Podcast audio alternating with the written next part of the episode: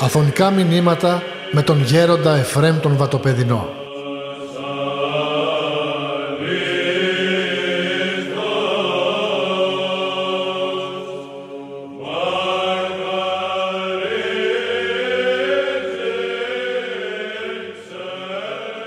Η υπακοή είναι το θεμέλιο του μοναχισμού. Δεν μπορεί να εννοηθεί ο μοναχισμός δίχως την άσκηση της υπακοής. Η υπακοή αποτελεί το μυστήριο της μοναστικής ζωής που λίγα γνωρίζουν και βιώνουν το βάθος του. Η καλογερική δεν μαθαίνεται διανοητικά, παραδίδεται βιωματικά από τον γέροντα στον υποτακτικό. Ο μοναχός κατά την κουρά του υπόσχεται ενώπιον του θυσιαστηρίου υπακοή μέχρι θανάτου στον γέροντα και την αδελφότητα. Αυτή η υπόσχεση δεν είναι μικρή υπόθεση. Σε αυτήν κρύβεται η ζωή, η πνευματική προκοπή, η Ανάσταση του μοναχού, αλλά και ο πνευματικός θάνατος του μοναχού. Η ζωή στο κοινόβιο, στη σκήτη, στο κελί, δια της υπακοής εξοραίζεται και γίνεται παραδεισένια. Όταν όμως επικρατεί η παρακοή και η αντιλογία, τότε γίνεται δυσβάσταχτη, ανυπόφορη. Δύσκολος ο λόγος περί της υπακοής. Αν δεν φωτιστεί από τον Θεό ο νους του ανθρώπου και τους ιδίους τους Αποστόλους να είχε ως διδασκάλους για αυτό το θέμα, δεν θα μπορούσε να κατανοήσει τίποτε και ίσως θα τους λιθοβολούσε όπως λέει ο Άγιος Ιγνάτιος Βριατσανίνοφ. Θα ασχοληθούμε στην παρούσα εργασία μας με την υπακοή σύμφωνα με τη διδασκαλία ενός ησυχαστού του γέροντος Ιωσήφ. Ίσως φαίνεται αντινομική και αντιφατική αυτή η παρουσίαση και δικαίως μπορεί να, να αναρωτηθεί κάποιος τι μπορεί να πει ένας ησυχαστής για την υπακοή. Όμως στην πραγματικότητα η ησυχία είναι συνειφασμένη με την υπακοή. Η ησυχία παρέχει τον τρόπο της ενώσεως με τον Θεό. Η υπακοή δίνει την αιτία και τη συντήρηση αυτής της ενώσεως. Βάση της υγιούς ησυχίας είναι η αληθινή υπακοή, ενώ η νόθος και νοσηρά υπακοή οπωσδήποτε δεν οδηγεί στο προσδοκόμενο αποτέλεσμα. Καταρχάς ο μοναχός εισερχόμενος στο στάδιο της υπακοής θα πρέπει να παραδώσει τον εαυτό του σε αυτήν αφού γνωρίσει έστω και εν μέρη το θεολογικό και ανθρωπολογικό υπόβαθρό της. Ο μακάριος γέροντας Ιωσήφ ο ησυχαστής θεωρεί όντως μέγα καταλήθιαν το μυστήριο της υπακοής. Η υπακοή έχει χριστοκεντρικό χαρακτήρα.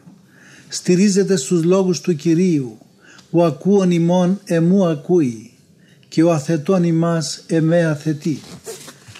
Ο υπάκος μοναχός μιμείται τον Χριστόν, ο οποίος έγινε υπήκος μέχρι θανάτου, θανάτου δε σταυρού. Δεν, βλέπει, δεν πρέπει ο μοναχός που θέλει να μοιηθεί στο μυστήριο αυτό να βλέπει με τα κριτήρια της λογικής ή ακόμη και ως έναν απλόν άνθρωπο τον γέροντα. Η υπακοή ή η παρακοή δεν σταματάει στο γέροντα αλλά δι' αυτού ανατρέχει στον Θεό. Ο γέροντας έχει θέση Χριστού στο πρόσωπο του γέροντος υποτακτικός βλέπει τον ίδιο τον Χριστό. Με τόση αγάπη οφείλει να αποβλέπει στο γέρονταν ως να βλέπει τύπον Χριστού. Ο μακάριος γέροντας δεν θεωρούσε την υπακοή από την πλευρά των λογικών όντων ως την εκπλήρωση της εντολής από τους υφισταμένους προς την Κυρία Αρχή αλλά κάτι σουδέστερο και υπαρξιακό. Έλεγε ότι τα ολέθρια αποτελέσματα της παρακοής που έκαναν να διαφθαρεί όχι μόνον αυτός ο παράγοντας της αρνήσεως ο άνθρωπος αλλά και πάντα τα λίαν καλά επίγεια μας πείθουν ότι η υπακοή είναι ο λόγος και το μέσον της επανασυνδέσεως των χτισμάτων με το χτίστη τους. Τα χτίσματα μένουν στην αρμονία και τη ζωή μόνον εφόσον παραμένουν συνέχεια σε επαφή με το Θεό και δέχονται την επίδρασή Του. Η υπακοή λοιπόν έχει οντολογικό χαρακτήρα δεν είναι τίποτε άλλο παρά ο νόμος της εξαρτήσεως και ο πόρος της ζωής των λογικών όντων, ενώ η παρακοή και άρα η διακοπή της εξαρτήσεως αυτής προξενεί την φθορά και τον θάνατον τονίζει ο γέροντας Ιωσήφ. Η υπακοή αποτελεί ένα μυστήριο ακόμη και για τη σχέση που διέπει τα πρόσωπα της Αγίας Τριάδος. Ο Υιός δεν ήρθε να κάνει το θέλημά του, αλλά το θέλημα του πέμψαντος πατρός Το Άγιο Πνεύμα δεν θα πει τίποτε εφ' αυτού, αλλά όσα ακούσει από τον Πατέρα. Ο γέροντας επέμενε ότι η υποταγή του Θεολόγου προς τον ομότιμο Πατέρα δείχνει ότι η υπακοή είναι ένα μυστήριο. Η υπακοή δεν συμβαδίζει με τη λογική. Σύμφωνα με τους νόμους της λογικότητος θεωρούμε ότι ένα πράγμα είναι άσπρο, το άλλο μαύρο, διακρίνουν το φως από το σκοτάδι.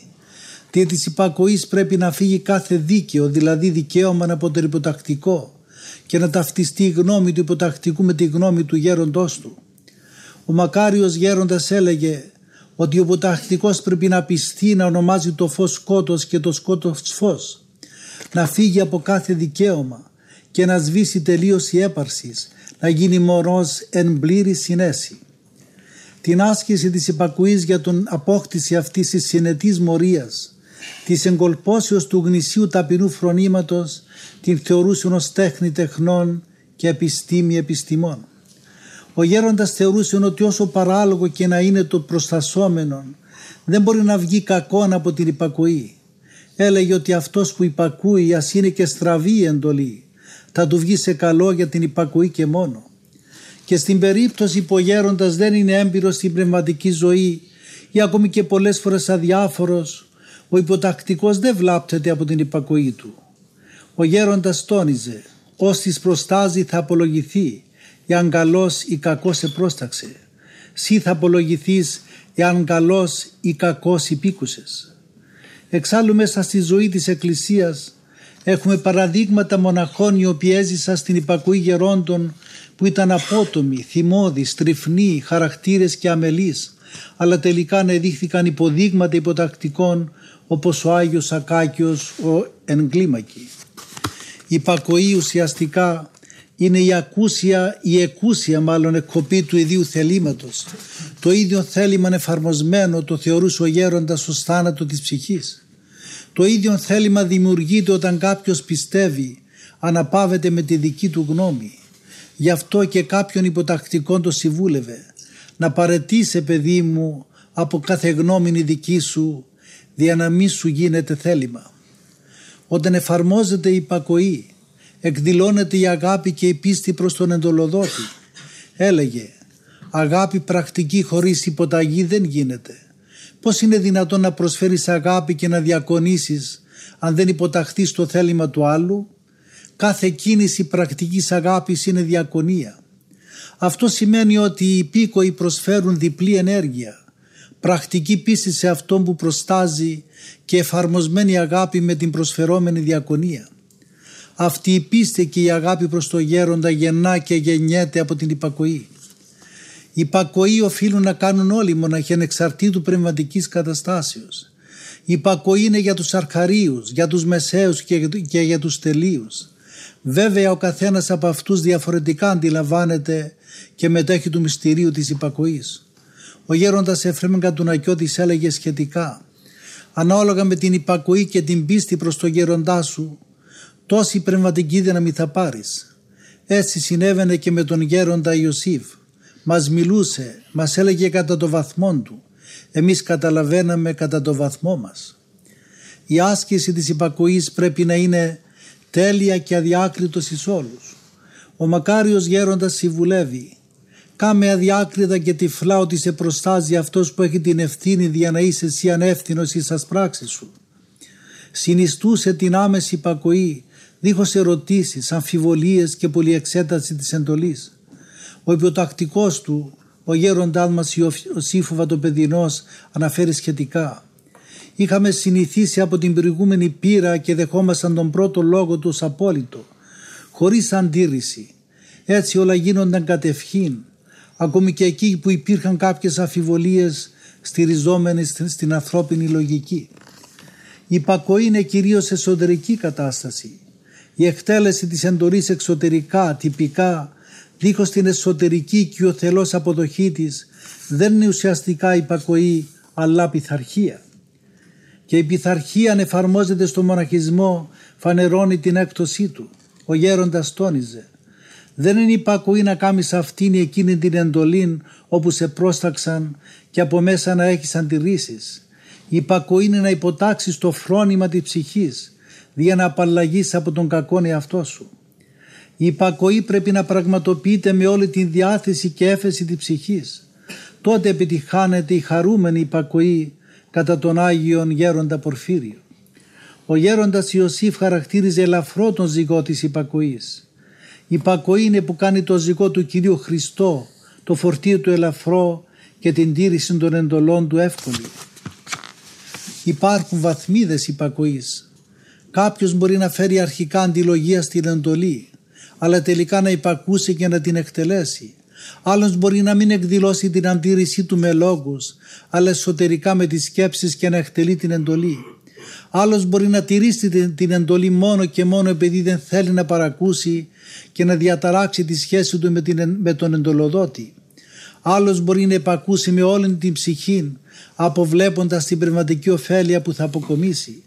Άλλος υπακούει γιατί αγαπά τον γέροντα ή κάποιον αδελφό ζητά κάτι από αυτόν και το θεωρεί αυτός χαρά και τρυφή του να δίνεται, να θυσιάζεται για τους άλλους. Αυτή η τελευταία βαθμίδα εκφράζει την αληθινή υπακοή που γίνεται αιτία στον υποτακτικό να γευτεί πολλές χάριτες. Οι γέροντες καταβάλουν όλη την προσπάθειά τους στο να χειραγωγήσουν τους υποτακτικούς τους στην αληθινή εσωτερική υπακοή ώστε να μην στερηθούν οι υποτακτικοί των θείων ευλογιών που απορρέουν από αυτή. Γι' αυτό και ένα σύγχρονος αγιορείτης γέροντας ο Μακαριστός προηγούμενος της Ιεράς Μονησίμωνος Πέτρας γέροντας Εμιλιανός ο οποίος εστερνίστηκε και μετέδωσε την ησυχαστική διδασκαλία του γέροντος Ιωσήφ του ησυχαστού στα πολυπληθή τέκνα του αλλά και την περιπακοή διδασκαλία του μέσω του γέροντος Εφραίμ Καντουνακιώτου τονίζει ότι μόνο δια της πραγματικής και εσωτερικής υπακοής προς το γέρονταν ο μοναχός καθίσταται μετάρσιος. Δια της υπακοής ο μοναχός δεν κόπτει το αμαρτωλό θέλημά του αλλά και το φυσικό, το αγαθό θέλημά του. Η εκκοπή του θελήματος ακόμη και στα νομιζόμενα καλά δημιουργεί ιδιαίτερη στένωση, συντριβή και ταπείνωση στον υποτακτικό. Ο μακάριος γέροντας Ιωσήφ και αυτούς τους πνευματικούς άθλους όπως θα θεωρούνταν από πολλούς τους απέπεμπε και απέκοβεν από τους υποτακτικούς του. Έσυς στον αείμνηστο γέροντα Χαράλαμπο Διονυσιάτη τις πέντε χιλιάδες γονικλησίες την ημέρα του τις περιόρισες στις χίλιας κάτι που έθλιβε και ταπείνωνε το ζηλωτήν υποτακτικό. Ο γέροντας αυτή την εκκοπή του θελήματος θεωρούσε ως η στενή πύλη που εισάγει στην ευρυχωρία του παραδείσου. Συμβούλευε. Κόπτε καθημέραν και ώραν το θέλημά σου και μη ζητάς άλλην οδόν πλην αυτής. Αυτήν επερπάτησαν οι πόδες των οσίων πατέρων. Και πράγματι ο Άγιος Σημειών ο νέος θεολόγος δια της τελείας υπακούει στο γέροντα του Σημειών τον Ευλαβή έγινε δεχτικός πολλών θείων χαρισμάτων και ιδιαίτερα των θείων ερωτικών ελάμψεων. Ο ίδιος θεωρεί την παντελή του ιδίου θελήματος νέκρωσιν ο σταυρό και θάνατο ενώ την απονέκρωση του οικείου εσωτερικού θελήματος την ονομάζει ζωοποιό νέκρωση γιατί ο μοναχός από αυτήν την νέκρωση ζωοποιείται πνευματικά κατά έναν παράδοξον τρόπο. Αλλά και ο Μέγας Βασίλειος όταν επισκέφθηκε κάποιο κοινόβιο και ρώτησε τον ηγούμενο αν έχει εν αληθεία την αέχοντα υπακοή εννοούσε να υπάρχει εκεί κάποιος μοναχός που να έχει τελεία νέκρωση, τελεία εκκοπή του θελήματος. Όταν διαπίστωσε ότι ο μοναχός που του υπέδειξε ο ηγούμενος ήταν όντως νεκρός σε όλα, αφού δέχθηκε να του ρίχνει νερό ο Μέγας Βασίλειος και να ανίβεται δίχως καμία αντίρρηση, τον χειροτώνησε για να τον πάρει μαζί του στην επισκοπή ως όντως ένα δοχείο της χάριτος. Το μυστήριο της υπακοής φαλκιδεύεται όταν ο υποτακτικός συγκατατίθεται σε λογισμούς εναντίον του γέροντός του. Αυτός είναι ο πρώτος και ο μεγαλύτερος πόλεμος του διαβόλου κατά του μοναχού. Στόχος του διαβόλου είναι να κλονίσει, να διαταράξει, να διαστρέψει τη σχέση υποτακτικού και γέροντος.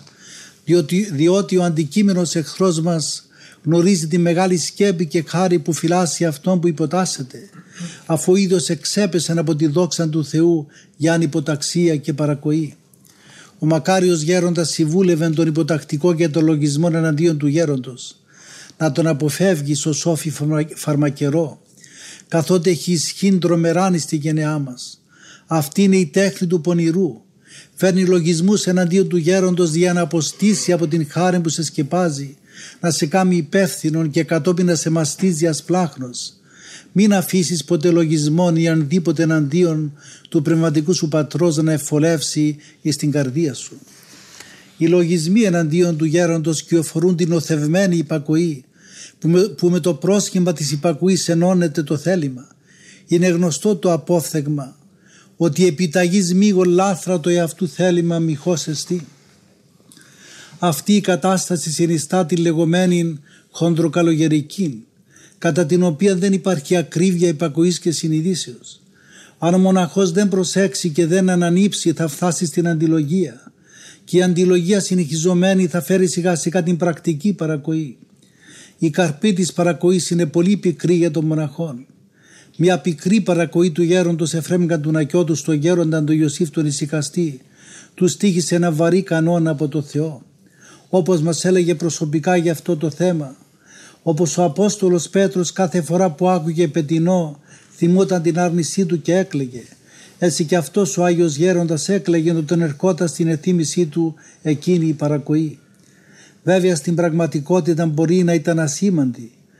Όχι όμως για αυτόν το χαρισματούχο υποτακτικό εξαιτίας της πνευματικής γνώσεως και ακριβίας συνειδήσεως που είχε. Οι παροίκοοι μοναχοί που δεν εξομολογούνται επακριβώς στους λογισμούς τους στο γέροντά τους πλανώνται πολύ εύκολα από τον διάβολο γιατί έχουν εμπιστοσύνη στο λογισμό τους και όχι στο γέροντά τους. Είδες μοναχόν και πλανέθηκε, είχε εμπιστοσύνη στο λογισμό του. Ήταν η εποδός του μακαρίου γέροντος Ιωσήφ όπως μας τη μεταφέρει ο γέροντάς μας Ιωσήφ ο Βατοπεδινός. Ο γέροντας Ιωσήφ ο Ισικαστής γνωρίζοντας τους δεδάλους της πλάνης και αφού αναδύθηκε δια της Θείας Χάριτος αληθινός διδάσκαλος και ιατρός των ψυχών ομολογεί Εάν υπάρχει κανείς ασθενών, δύναμε χάρη τη Θεού να τον απαλλάξω της ασθενείας του λογισμών και της αρρωστίας της πλάνης, αρκεί να μου υπακούσει. Διότι εκείνος που θα πιαστεί στην πλάνη, επειδή αν υπακούσει άλλον, είναι εκείνος να απαλλαγεί από αυτήν, θα τον χάσει ο πονηρός. Δι' αυτόν τον συμβουλεύει, τον καταπίθει να μην πιστεύει πλέον άλλον κανέναν, να μην υπακούεις άλλον ποτέ, αλλά στο εξής να δέχεται μόνο τους ιδίους του λογισμούς, να πιστεύει μόνον στην δική του διάκριση. Οι μοναχοί που φεύγουν από τη μετάνοιά τους είναι αυτοί κυρίως που δεν μπορούν να υποταχθούν και γεύονται τους καρπούς της παρακοής τους συνήθως με ασθένειες, με τελεία υποβάθμιση της πνευματικής τους ζωής, με καταφρόνηση αλλά και πολλές φορές με άρνηση απέκδυση του μοναχικού σχήματος. Ο γέροντας Ιωσήφ επιστά την προσοχή σε όσους δίχως ευλογία αφήνουν την υπακοή τους χάρη της ησυχίας, προτιμώντας όμως το ίδιο θέλημα και έτσι γίνονται δούλοι των παθών του θυμού και της επιθυμίας ως δεσπότες αυτής υποτάσσονται και με προθυμία ανταρέσκοντα αυτής πράτουσιν. Της δεσυνηθίας πλεοναζούσης και νόμου θέση κρατούσης τελείως εκτροχιάζονται και πλανώνται. Οπότε για να μην φτάσει ο μοναχός να τριγύσει τα δεινά αποτελέσματα της παρακοής θα πρέπει να αποπέμπει αμέσως την προσβολή των λογισμών εναντίον του γέροντος που διαχωρίζουν τον γέροντα από τον υποτακτικό. Όταν ο μοναχός βλέπει ότι δια του νου του χαράζει διαφορετικές γραμμές πνευματικής ζωής από ότι το έχει δοθεί από τον γέροντα, αυτό ήδη αποτελεί ένα σημείο διαστάσεως. Ο γέροντας επειδή έχει αναλάβει να οδηγήσει τον υποτακτικό του σε αίσιο πνευματικό τέλος λυπάται πολύ, θλίβεται, πονά πνευματικά για κάθε παρακοή του. Ο μακάριος γέροντας Ιωσήφ ομολογούσε ότι ο γέροντας δια κάθε μια ψυχή που αναλαμβάνει μια βαρυτάτη άλυσος περιτίθεται εις τον τράχυλό του. Χρήζει αγάπης πολλής και ανοθεύτου, όχι παρακοής και αντιλογίας. Η αγάπη του γέροντος είναι ανιδιοτελής, αγνή, πνευματική. Κατά την έκφραση του γέροντος Εφρέμεν Κατουνακιώτου, η πατρική αγάπη του γέροντος είναι πολύ ψηλά. Θα λέγαμε ότι η αγάπη του γέροντος δεν είναι πατρική αλλά μητρική. Ομοιάζει της αρχικής μητέρας, απαλλαγμένη όμως του συναισθήματος και φορούμενη του πνεύματος.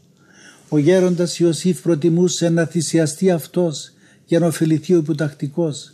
Βίωναν αυτήν την αγάπη και αυτό και έλεγε σε πνευματικό του τέκνο «Μαζί θα πάμε εις τον παράδεισον και αν δεν βάλω εσένα μήτε εγώ δεν καθέζομαι μέσα.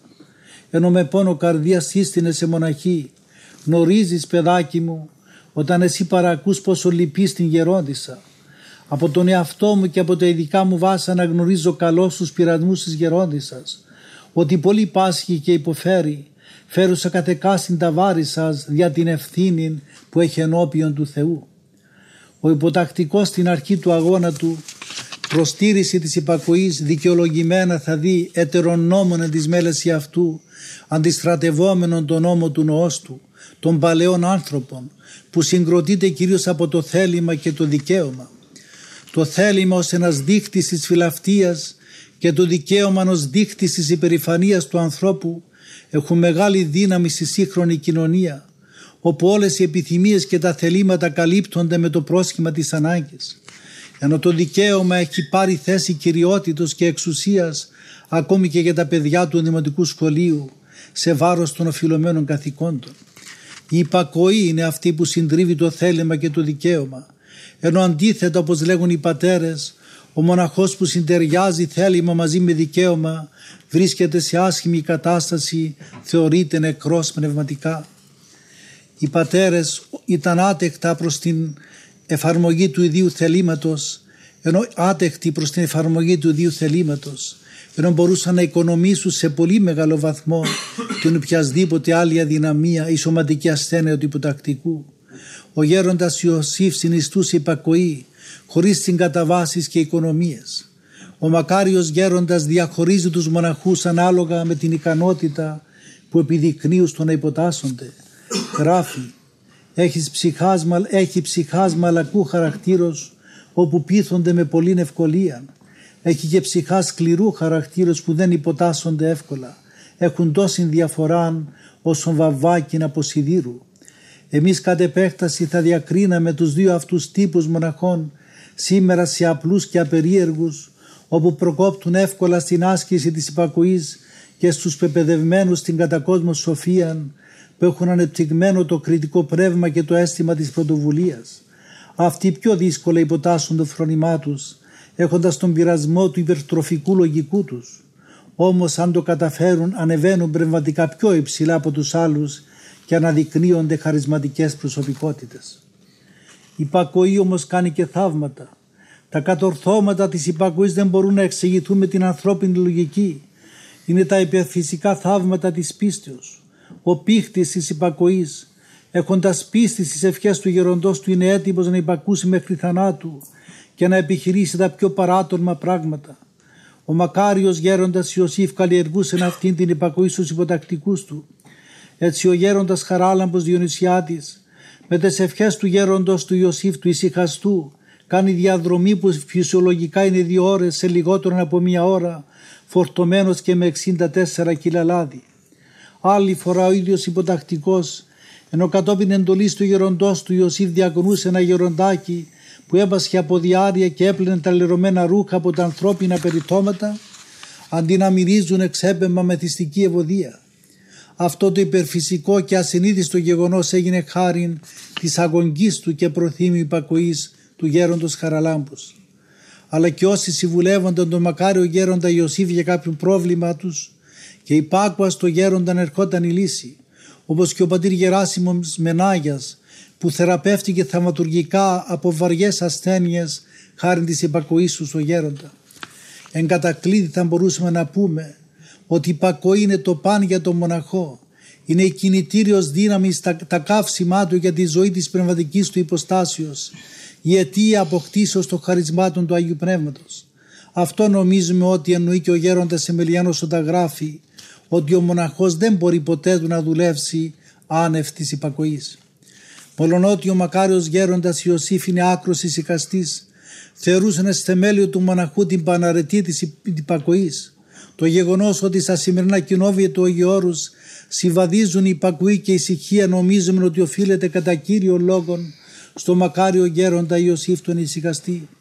Ο μοναχός που έχει αποκτήσει υποτακτικών και ησυχαστικό φρόνημα όχι μόνο δια, διανύα βρόχης ποσχή την οδό της μοναστικής ζωής, αλλά οπωσδήποτε θα βιώσει το πλήρωμα της Θείας Χάριτος. Εμείς οι μοναχοί των εσχάτων καιρών, που έχει τόσο διαφθαρή η σωματική κράση του ανθρώπου και δεν μπορεί να κάνει μεγάλες σωματικές ασκήσεις, Δια της υπακοής όμως μπορούμε να επιτύχουμε ότι και οι προγενέστεροι πατέρες την απόκτηση των δύο χαρισμάτων, τον αγιασμό, τη θέωση. Γι' αυτό και ο μακάριος γέροντας Ιωσήφ ο Ισικαστής αναφωνούσε και παρότρινε τους υποτακτικούς του. «Ω μακαρία υπακοή και πάλιν υπακοή, σε σένα αρμόζουν αναφιβόλως τα σκύπτρα. Παιδί μου εμείς με το γέρο ασένιο για να γευτούμε αυτά τα ουράνια αγαθά, εχίσαμε στην άσκηση αυτόν αίμα. Εσείς μόνο με μια επιμέλεια στην υπακοή, απολαμβάνετε ίση χάρη με μας. Κρατάτε τέκνα μου την υπακοή με όλη σας η ψυχή άλλη οδός από αυτή δεν υπάρχει ευκολότερη και ανώτερη.